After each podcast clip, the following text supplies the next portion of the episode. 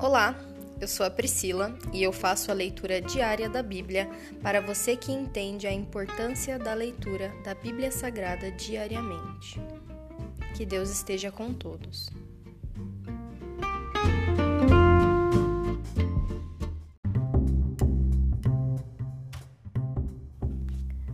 Ouça agora o capítulo 12 do livro de Gênesis, o chamado de Abraão.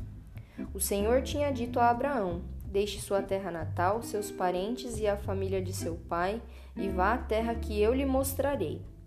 Farei de você uma grande nação, o abençoarei e o tornarei famoso, e você será uma bênção para outros.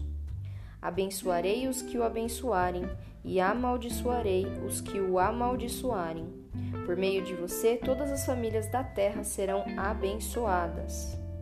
Então Abraão partiu, como o Senhor havia instruído, e Ló foi com ele.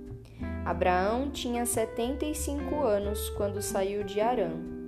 Tomou sua mulher Saraí, seu sobrinho Ló e todos os seus bens, os rebanhos e os servos que havia agregado à sua casa em Arã, e seguiu para a terra de Canaã. Quando chegaram a Canaã, Abraão atravessou a terra até Siquém, onde acampou junto ao carvalho de Moré. Naquele tempo, os cananeus habitavam a região.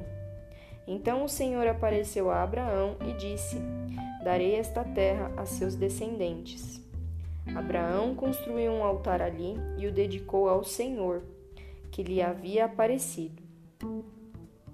Dali, Abraão viajou para o sul e acampou na região montanhosa entre Betel, a oeste, e Ai, a leste.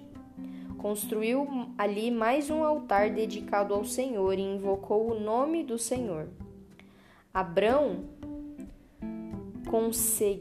prosseguiu em sua jornada para o sul, acampando ao longo do caminho em direção ao Negueb, Abrão e Saraí, no Egito. Naquele tempo, uma fome terrível atingiu a terra de Canaã, e Abrão foi obrigado a descer ao Egito, onde vive um estrangeiro.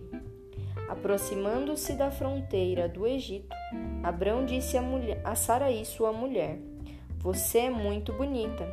Quando os egípcios a virem, dirão: É mulher dele, vamos matá-lo para ficarmos com ela. Diga, portanto, que é minha irmã. Eles pouparão minha vida e por sua causa me tratarão bem. De fato, chegando Abrão ao Egito, todos notaram a grande beleza de sua mulher. Quando os oficiais do palácio a viram, falaram maravilhas dela ao Faraó e a levaram para o palácio. Por causa de Saraí, o Faraó deu muitos presentes a Abrão: ovelhas, bois, jumentos e jumentas, servos e servas e camelos. Mas por causa de Saraí, mulher de Abrão, o Senhor enviou pragas terríveis sobre o Faraó e sobre os membros de sua casa. Por isso, o Faraó mandou chamar Abrão e disse: O que você fez comigo? Por que não me disse que ela era sua mulher? Por que disse que era sua irmã e permitiu que eu a tomasse como esposa? Aqui está sua mulher, tome-a e vá embora daqui. O Faraó ordenou que alguns de seus homens escoltassem Abraão com sua mulher e todos os seus bens para fora de sua terra. Aqui se encerra o capítulo 12 do livro de Gênesis e hoje a minha oração é para que não sejamos mentirosos, pois sabemos muito bem quem é o pai da mentira e Jesus é totalmente o oposto. O Jesus que nós conhecemos, ele é a pura verdade, o puro amor. Que não sejamos tentados a mentir, pois isso sempre vai gerar coisas que não são do Espírito para a nossa vida, coisas que não são do Espírito Santo para a nossa vida. sempre haverá consequências negativas ao mentirmos. Que sejamos honestos, francos, verdadeiros, como Jesus foi. Essa é a minha oração. Em nome de Jesus. Amém.